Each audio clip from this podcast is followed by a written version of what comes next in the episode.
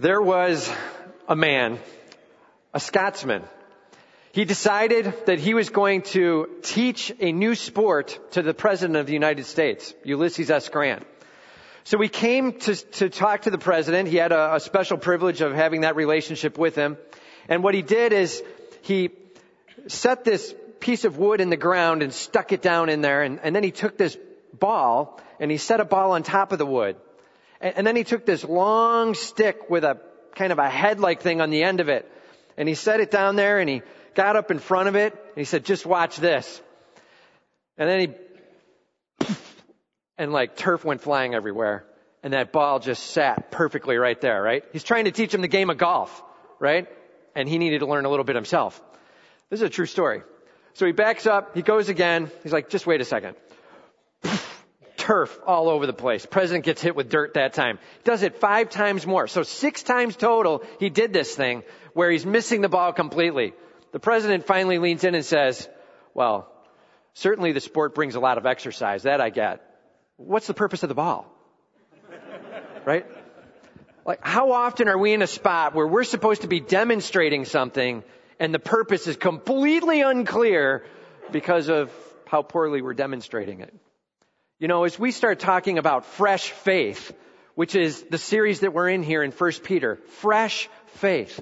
This faith that brings vibrancy to your life, this faith that brings purpose to your life. As we're wrestling with fresh faith, here's the question. So, what is the purpose of that faith? What is fresh faith's mission as we go through our day to day living? We better know. Because otherwise, I got to tell you, we're just winging it. And in the end, we have no clue what we're going to end up with, right? Each and every day, each and every way, you're just kind of going on feelings. Today, we're going to look at Fresh Faith's mission. What should we be going after every day in our lives for completeness? Okay? Turn with me to 1 Peter chapter 2 verses 1 to 12. The ushers are coming forward and they've got some Bibles in their hands. So if you don't have a Bible, just raise your hand and we'll get a Bible to you, okay? Just raise your hand and we'll get one to you. We're going to walk verse by verse through this. 1 Peter chapter 2 verses 1 through 12. All right. First point in this mission. It's worship. Come to Jesus Christ and know Him personally. Come to Jesus Christ and know Him personally. Worship. We're going to start out in chapter 2, verse 1, and I'm just going to read a few verses, and then we're going to go right to a narrowed portion of it, okay? So put away all malice and all deceit and hypocrisy and envy and all slander. Like newborn infants, long for the pure spiritual milk, that by it you may grow up into salvation. If indeed you have tasted that the Lord is good, as you come to him, a living stone rejected by men, but in the sight of God chosen and precious. That's, that's just the first four verses. And here's the deal. Peter starts out and he dives into a challenge, but right in the middle of it, he's got kind of a, a hope statement, a statement on what worship looks like. So we're going to pull it out and start with it, okay? Verses three and four. Take a look at verse three. This is where we're getting the worship from. It starts out, if indeed you have tasted that the Lord is good. If indeed you have tasted. Now, when we use the word if, it's a conditional, right? It means like, if something is true, then the following will be considered to be true with it. If then clauses, right? Well, here's the deal.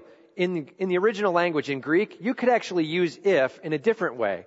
There was a way you could structure the grammar where when you're saying if, you're saying, but it's obviously true, right? It's kind of buried in it. That's why in the ESV they say, if indeed, they're, they're putting a word with it to try to say, but we know it's true, okay?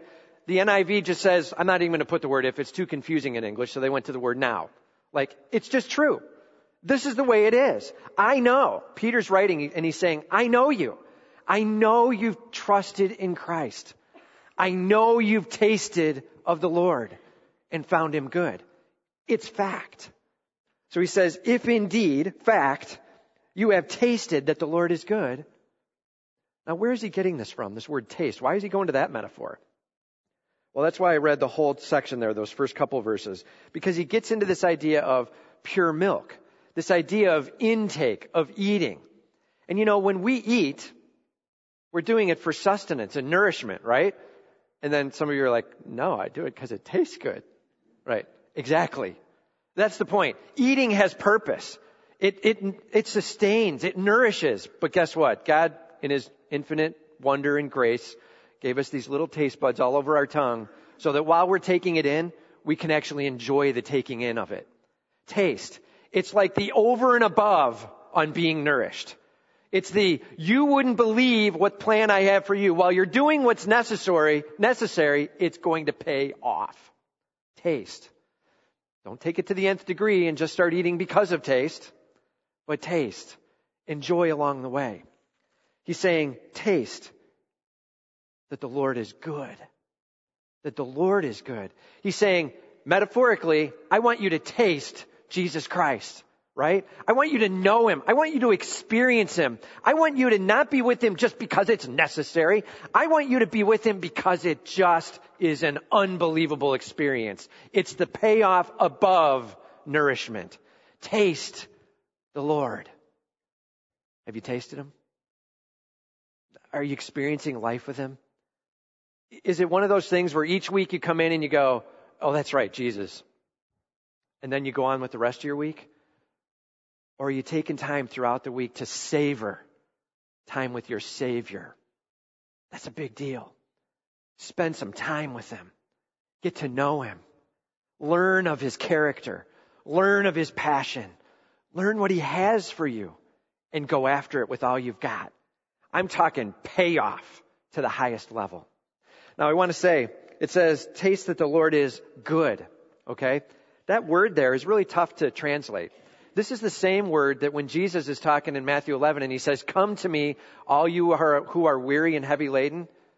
And he says, My yoke is easy. That word easy is the same Greek word. It's this easy, this good, this gracious, this, this idea of caretaking and networking and flavor for you that is good. So it's got goodness to it. It's got what's best for you in it. The word easy is a part of it as well. It's the Lord considering you. That's what he's saying.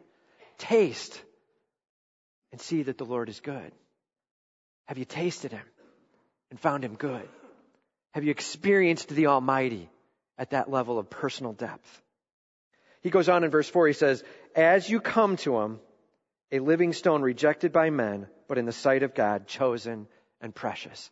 As you come process, right? It's like it's going on. It's a regular thing.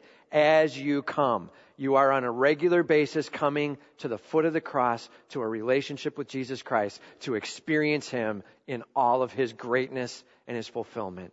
Come to Him. That's what worship is. It's come to Him and know Him and share with Him and relate to Him. And as you know Him, begin to adore Him. Just spend time lavishing it upon Him what's due Him. Worship Him as you come to Him. The one who is chosen, Jesus Christ, before the foundations of the world, known that He was going to become a man, make a payment for you and me, chosen, but more than that, precious, unequaled and unparalleled in value, unbelievable. That's what He's saying. Do you know the Christ, the unbelievable one? Have you tasted of Him? the unbelievable and unparalleled one. Worship him. Come to him. That's the first call in Fresh Faith's mission. It's know him from the depths of your soul and love him for all you got. That's what he's calling you to. You know, worship. It's a word that um, comes from the original language that literally means this. Go ahead and stand up again, Kim. We used it last week for a bad thing, for sin. This week we'll use it for something else, okay? Worship. This is what worship looks like, alright? You ready? Oh, you're getting ready this time. Alright. I'm backing up now. Alright. This is worship in the original language. This is what it means. It means to bow down, to take the hand of, yeah, you can give me your hand, and kiss the ring of. It's like that. This is the image of worship. When it says worship Him, it's asking us to get down on our knee and recognize and give him respect and authority. It's to say, you're amazing. With your body language, with your posture, with your thinking, with your words, with your actions, you're amazing. Our English word worship, it comes from this word worthship. It means you are so worthwhile. You are so worth knowing that I'm going to celebrate you. Worthship. That's where the word came from. It's saying, you're worth it, Lord. May you be glorified. That's our first call in the mission. May we never pick up the word and sense a call to action before we've sensed a call to know him. Are you hearing me? We have to have a faith that knows him, that's blown away by him, that's adoring him with all we've got. Then we go to action. The action is our thank you for getting a chance to know him. Know him first. Worship him. Come to him and get to know him personally. Question. Have you ever come to Jesus Christ and done that? Gotten on your knee before him and just said, Lord, it's all about you. Please use your shed blood and replace what I owe. I love you. And I want you to take over my life. Is there a moment in your life where you've done that? Have you put a stake in the ground that says, now, I'm giving in my life. It's now. If you haven't done that, make today the day. Make it now where you say, it's time for me to start worshiping Him, the Creator, the Almighty. If you have done that, are you losing sight of it or are you keeping track of it? Put squarely in front of you the decision you've made to go after Him with all you've got. May you regularly and daily taste and see that the Lord is good. That's our call. That we know Him personally and find Him oh so satisfying. Amen? That's where we need to go. Fresh Faith's mission, first, worship Him. Second, walk. Hunger for growth through the Bible. Walk. Now, some of you are going, wait a minute, I recognize these W words, right? Okay. We're going through what would actually be what's called a complete disciple. And here at Harvest we talk about those, right? Worship, walk, work, and witness. I just put those words at the front end. But what's amazing is, as I put these phrases down, I want to tell you, I didn't start out the week doing that. I started out the week with the phrase that came after it. And afterwards I'm like, hey, this is clearly just worship, walk, work, and witness. We need to reflect on the fact that we're in a spot where God's given us a chance to actually see the complete disciple being modeled in 1 Peter 2, 1 through 12. So his second element is walk. We're going to back the truck up here and go to chapter 2, verse 1 again. Start there. Notice it says, so. Okay, that's one of those connecting words. All right? He's tying it from before. He's saying, what was before said is now so important that now I'm telling you, here's what your action's going to be to respond with. Well, what was he saying right before it? Go back to verse 23 of chapter 1. He says, since you have been born again, not of perishable seed, but of imperishable, through the living and abiding word of God, for all flesh is like grass, and all its glory like the flower of grass. The grass withers and the flower falls, but the word of the Lord remains forever. And this word is the good news that was preached to you. Living, abiding word forever. So, that's where we are, okay? Chapter 2 verse 1. So, put away all malice and all deceit and hypocrisy and envy and all slander. Okay? Put away. This phrase literally means take off those soiled clothes. That's literally what it means. Okay? In the original language, it had this sense of strip off that disgusting stuff you're wearing and lay it on the floor. It's kind of like when you were playing as a kid and you'd get all muddy or whatever and you come to the back door and your mom goes, whoa, whoa, whoa, do not even think about coming in this house with those on. Strip those off, I mean right there and right now. That is filthy, right? That's what he's saying. He's saying now. Get them off right there. Put away the following nasty clothes. Here's what he says. Put away all malice. You know, that thing where you are so angry with someone that you can't help but seethe. That thing where you're like, I just want them to pay for what they did. Do you know what he said to me? I'm telling you, next time he says that, this is what I'm going to say to him. Let me tell you, I'm going to, maybe I should go tell them that they said that. Maybe I should work with them on how they did that. I think I'll bring them around a little bit on this one. They're going to pay for what malice. It's the, I want you to hurt just because I'm mad at you. Malice. Okay? Deceit. This is the idea of not telling the truth in order to trick. Literally, it was fish hook. means bait the hook and snag them. It means put something tasty on the outside and what's on the inside is going to nail you. Deceit. Okay? I'm giving you that beautiful looking worm that you so desire to eat, but on the inside is the nasty hook that's going to nab you. Okay? That's really the image here. Deceit, trickery, hypocrisy. This is the actor's mask. He's speaking in a ton of metaphors here. He's saying, stop wearing masks. Stop pretending to be one person when you're another. Please, who you are in Christ is who you are in Christ. Just let it be known. Show God working in your life. Show Him working in your life because you've got broken stuff going on. But tomorrow, some of that's going to be gone because He's working on you. Allow God to be demonstrated in your life. You know, all too often we fake our cleanliness. You know what I mean? It's like we're scrubbing the exterior, but the interior's still filthy. Do you know what I'm talking about? That's just me. Okay. You know what I'm talking about?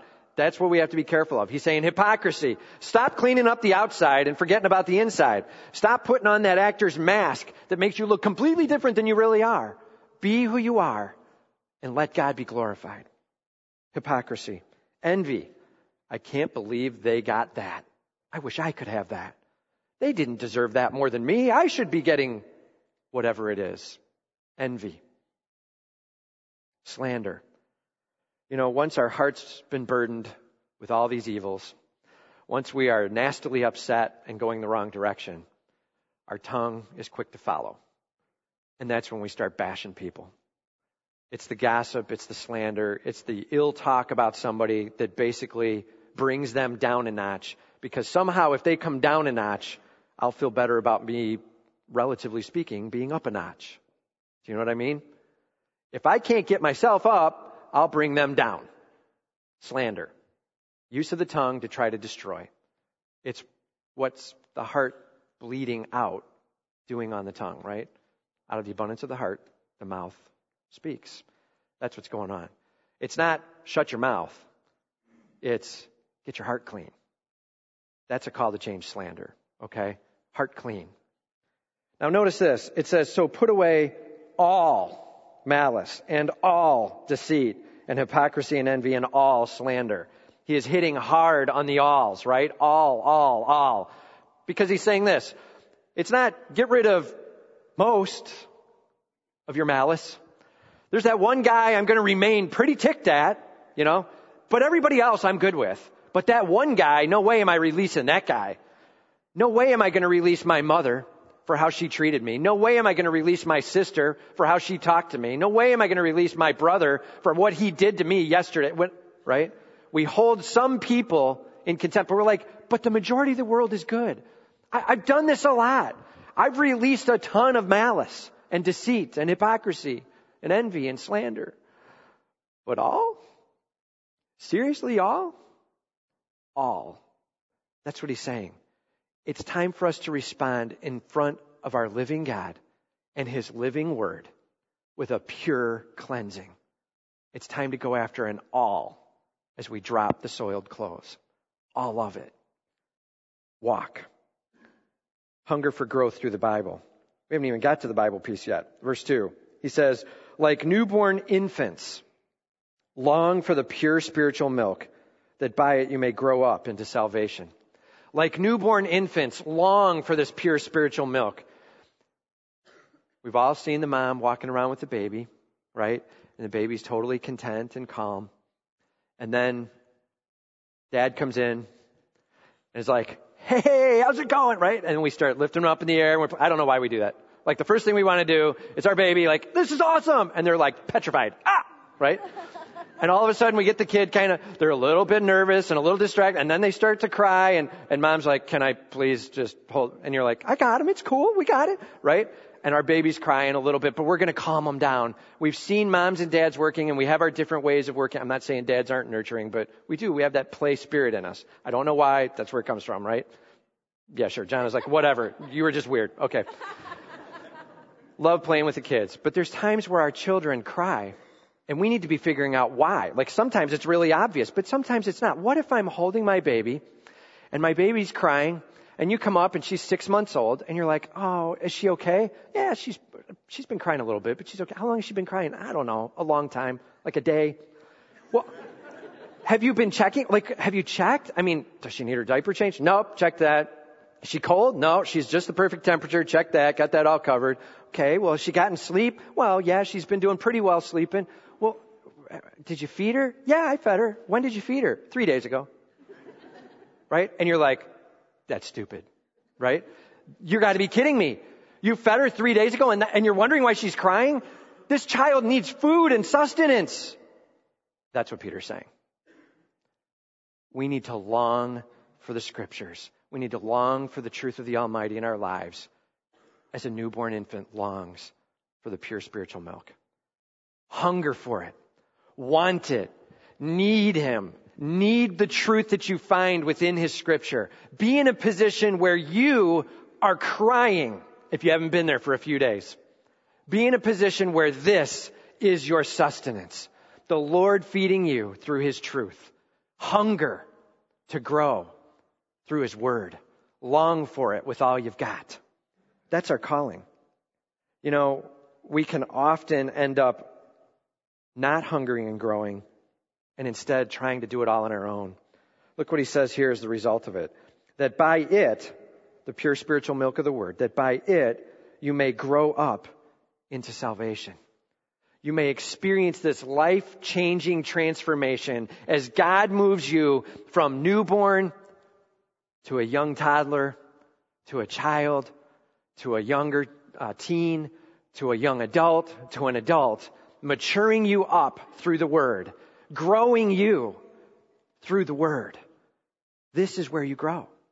It says right here that by it you may grow up into your salvation. It's not about trying to change yourself. It's not about trying to muscle the change in you. It is about, Lord, what do you want done in my life? What principles do I need to see in your word? Show me, shape me, change me. Let his word pour over you. Long for his truth. Look for him in the word. Don't just look for all the things you need to do to change. So you're walking away going, wow, that's a heavy list. This is really not fun. Go through the word saying, let me find you in this, Lord. Help me see your character. Help me see who you are and how you work. Help this word come alive in my life so that I'm passionate about what you're doing. Lord, change me as I meet you. This word will come to life. I guarantee you, the living, active word of God. If it doesn't feel that way to you, you haven't been there in a while. It's time to get into the word and just hang out. Get fed, get nourishment, taste, and see that the Lord is good. Can you see how the two now connect? That's what it's all about.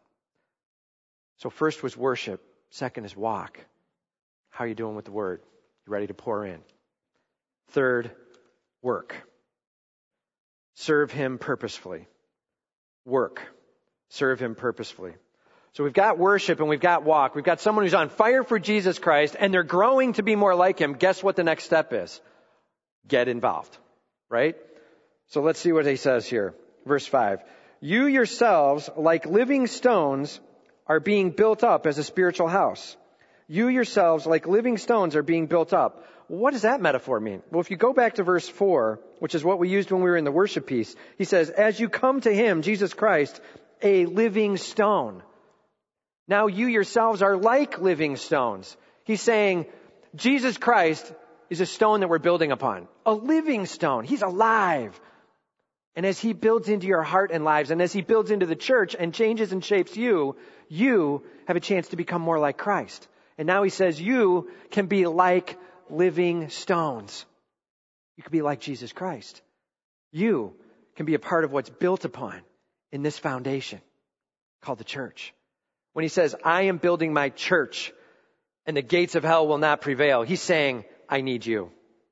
And I want you to be a part of what I'm going to be doing here. I want people on fire for me. I want the truth of who I am to be spread throughout this world. I'm going to use you to make clear who I am. I will build my church. Now he says, you can be these living stones. And you are built up as a spiritual house. A house. A place of protection. Safety. A place where you are cared for. A place where you feel completely at ease and calm. Spiritual house. That's what he's building with us right here. That's the goal. That you and I bring together a community where there is a sense of safety and protection and provision, where there is a sense of homeness to what's going on. A spiritual house being built up as we go after him. What's the purpose? Now here we go. This is the work part. To be a holy priesthood to offer spiritual sacrifices acceptable to God through Jesus Christ. To be a holy priesthood. Remember, he's writing to the Jews, and this is what he's saying. He's saying, you guys know, you Jews and you who knew the Jews and were put into exile by running away from because you've now become Christians. He says, you know what this Jewish thing's about. You remember, we all as the masses were trying to be the chosen nation of God. And there was this representative few who were the priests, and they, on behalf of us and all of our mistakes, came before God to represent us and say, Lord, please forgive them. They would do a little bit of sacrifice and some offering. They would try to represent to the people and then bring back a word from God to the people through his scriptures, the priests. He said, just so you know, you're all one now.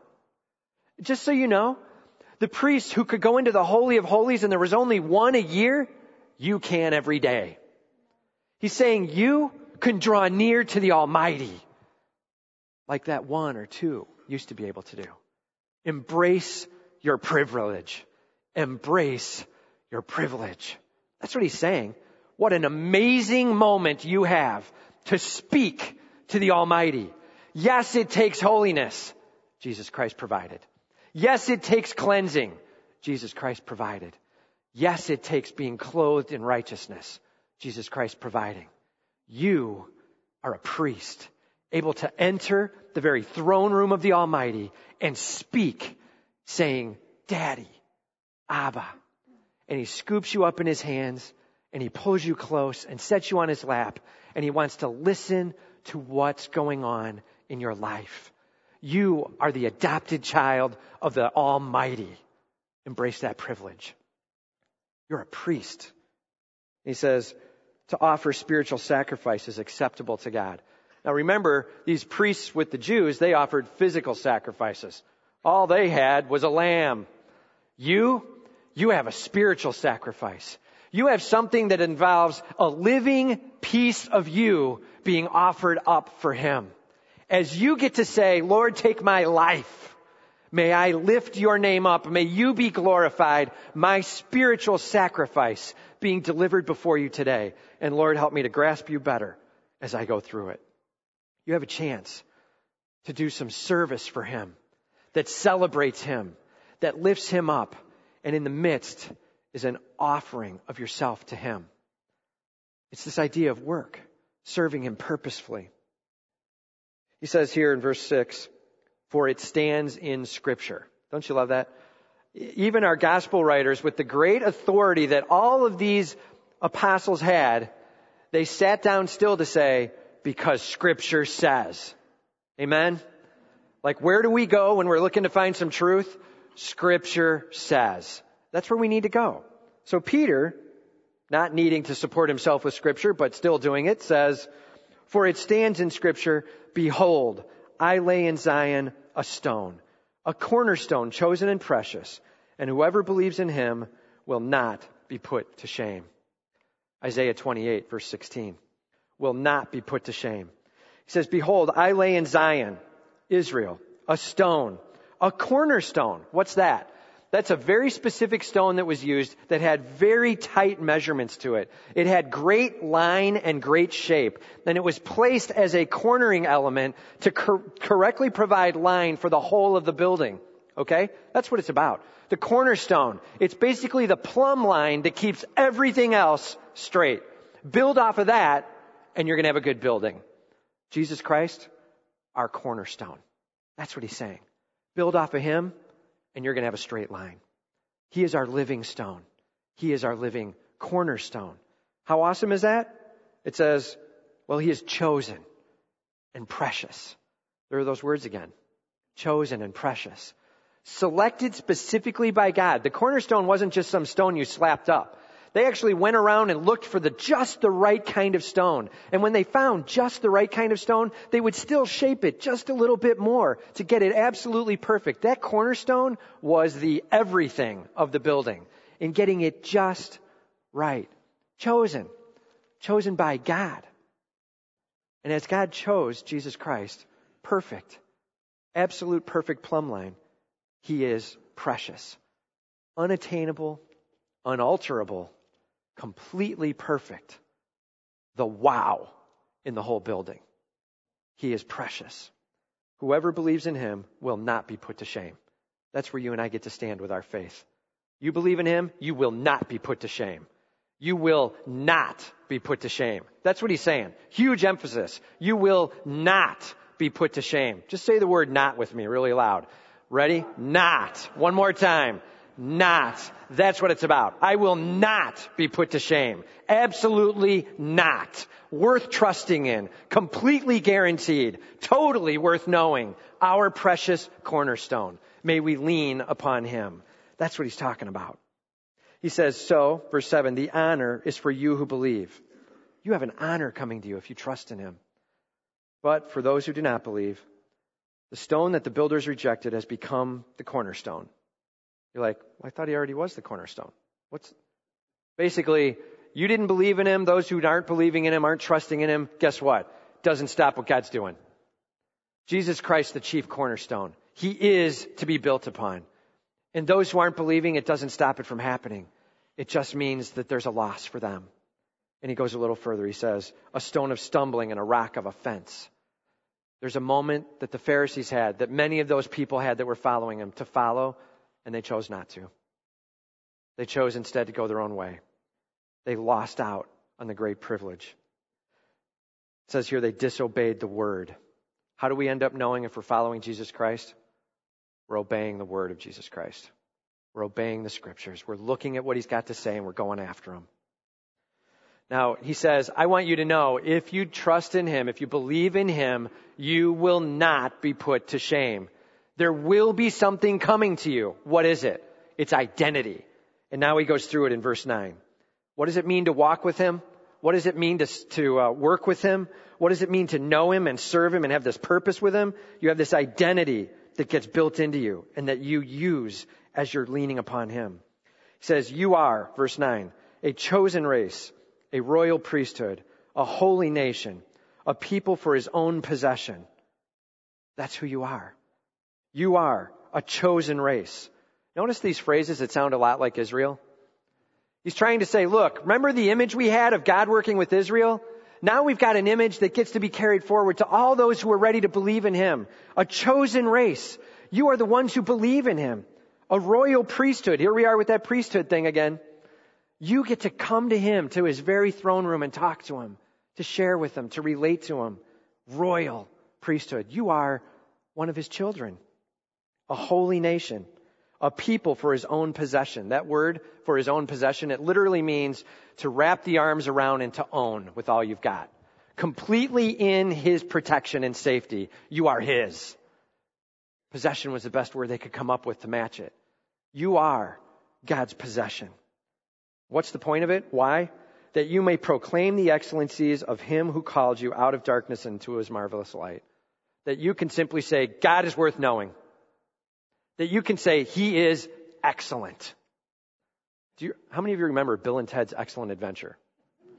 If you do, you're over 40. Okay. Bill and Ted's Excellent Adventure, right?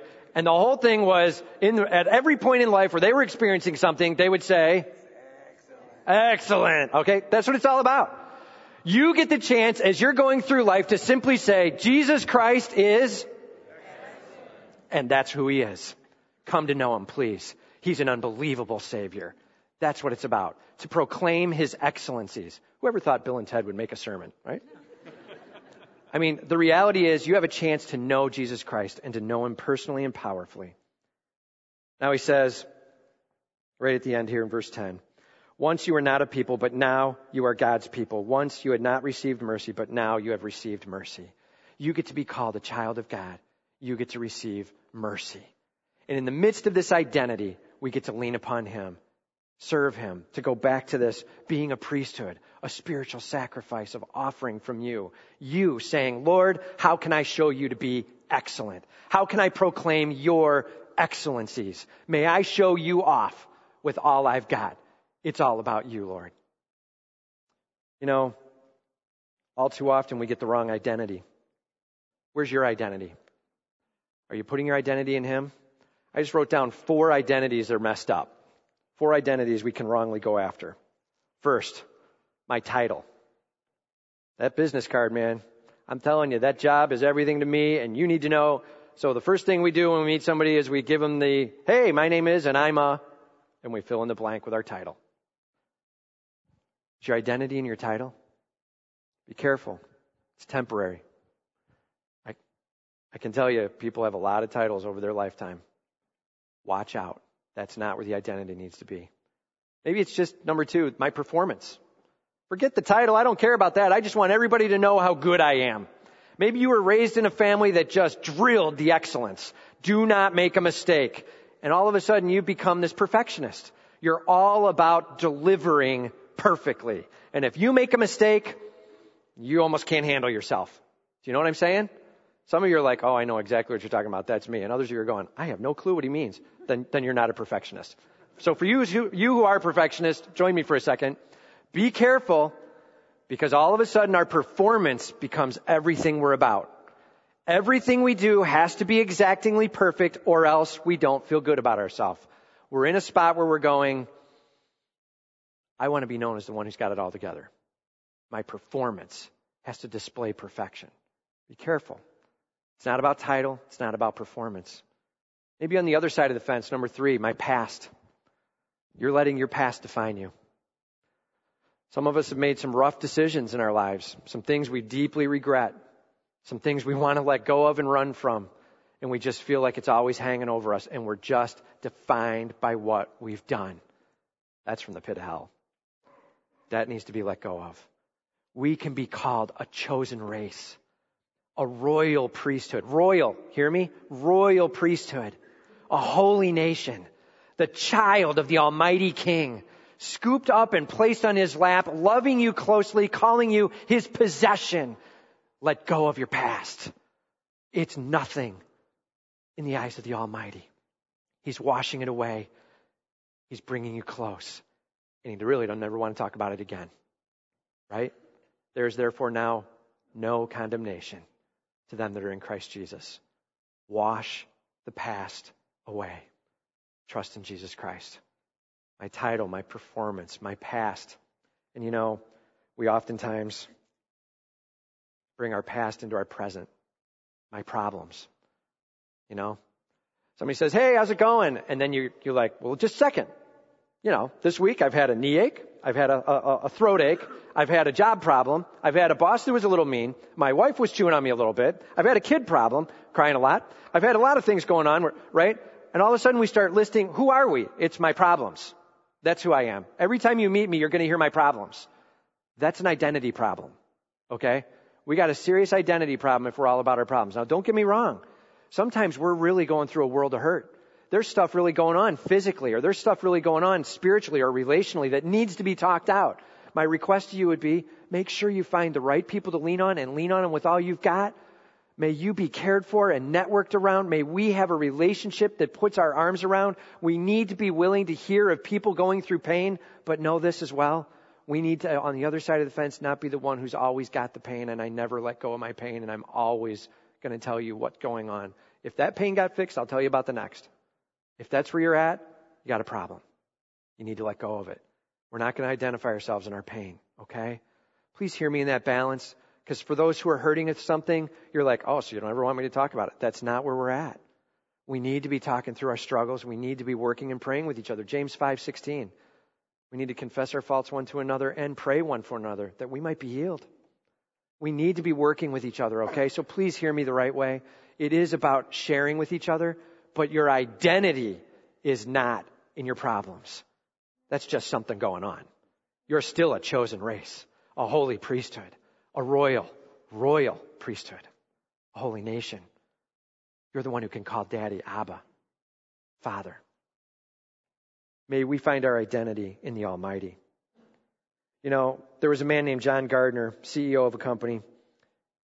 He hated asking people, So what do you do? He never asked them that. Instead, he asked them, I'll just read it. What have you done that you believe in that you're happy about being a part of? What have you done that you believe in? I mean, with that answer, it doesn't matter what your title is or what your perform. What matters is this is something I find to be all important and I'm all over it. What have you done that you believe in? Couldn't we easily turn that one to the faith question here in the church? What have you done that you believe in? How are you doing in demonstrating the excellence of the Almighty? If you're in a spot right now where you're saying, I have not met Jesus Christ and I have not served him passionately in this church body, hey, we'd love to welcome you to an opportunity. There's a lot going on around here where we could get you plugged in. Jesus brought you here with a purpose to help build this church. I'm not sure what it is or how you're gifted and where you want to get to, but we need to help you get there. Ephesians chapter 4. We have a job to make sure that you come in and as a gifted one, we get you to the spot where God wants you to be serving Him. May God be glorified as you get to the right place. We need to help you work serving Him purposefully, answering this question. Oh, I'll tell you something I believe in. For example, maybe it's uh, an easy one like working the front desk with children's. And here's the deal. Are you ready to be a person that sits at our front desk and welcomes in new people here to the church, helps them get their kids to the right place, calms them down as they're trying to find their way through the hallway, explains to them that the orange carpet isn't something we bought, right? And just says, hey, we love you and we want you to be a part of this church. We're excited about what God's doing. How can I help you plug in and feel like this is home? Vision. That's what I could go after believing in. It doesn't matter where you're at in this church. We can be doing something to make this place be on fire for Jesus Christ. Are you ready to plug in and work for Him, serving Him purposefully? That's what we want to go after. So, worship, walk, work, and the last one is witness. Boldly proclaim through actions and words. Witness. Boldly proclaim through actions and words. We start in verse 11. He says, Beloved, this means ones whom my heart pangs for and longs for, loved ones. I think the NIV says, dear friends. It's actually kind of played down a little bit. It's like, oh my word, do I love you? That's what he's saying. He says, beloved, I urge you as sojourners and exiles, as ones who are just passing through. You're just a traveler. You're on vacation. And it's kind of a rough one. You've got a tent not a permanent home. You're staying for a short time. Don't drink deep from the world. That's what he says. Abstain from the passions of the flesh, which wage against your soul. Watch out. Don't go the world's way. You're just here for a short time as a visitor. And remember, your job is to reflect the Almighty that you're headed back to. May you recognize that your goal is headed home to Him. And as I look to reflect His glory, I am here simply as a reflector of him. May I not be the one who's drinking deep in my passions and my flesh, waging war against my soul, that piece of me that lasts for all eternity, that core of me, the true who I am. It's affecting that. Keep your conduct among the Gentiles honorable. Peter's really serious about that action stuff. Conduct. It comes up six, seven, eight times in First Peter, depending on which translation you've got. Conduct. It's all about your actions, following through in a way that demonstrates He's so worth knowing. Conduct yourselves honorably so that when they speak against you as evildoers, they may see your good deeds and glorify God on the day of visitation. Saw a phrase this last week, went like this. People that you meet around you that don't know Jesus Christ are making decisions about reality based on your conduct. They're making decisions about reality based on your conduct. You and I have a responsibility as witnesses to be acting appropriately, to be reflecting Him appropriately, so that through you and through your actions, through your words, through your passions, through what matters to you, they can get a glimpse of what really should matter, and the reality of Jesus Christ locks in. And at the day of His visitation, they can glorify Him and say, I know you, because I knew the one who knew you, and I was introduced to you through Him. Praise God. I met you through someone who you were in, indwelling. You are a temple of the Holy Spirit and you move through this community to reflect Him with all you've got. How are you doing? How are you doing? How's your language? How are your actions? Who are you hanging out with and where are you hanging out with? Them. Facebook. How are you doing on Facebook? Watch out. Like as soon as you can't see someone, you feel like you can let your guard down and all of a sudden you're kind of acting a little differently. You're maybe typing words you'd never say, especially if you were in a church. But on a Thursday, I'll write it in my Facebook. Watch out. How are you reflecting the Almighty as you go through life? We have a job. We have a job to reflect His glory in the church walls. That's work. Serving for Him purposefully and then witnessing outside the church walls, making sure everyone knows how awesome He is. Praise be to God. We serve an almighty Savior, a master planner who leads an army of his members on fire for him. That's you and me. Here's our faith's mission worship, walk, work, and witness. May we bring him glory as we lift him up. Just say those four words with me, okay? Ready? Worship, walk, work, and witness. That's a complete disciple. That's someone on fire for him. That's someone showing him off to be excellent. Let's pray.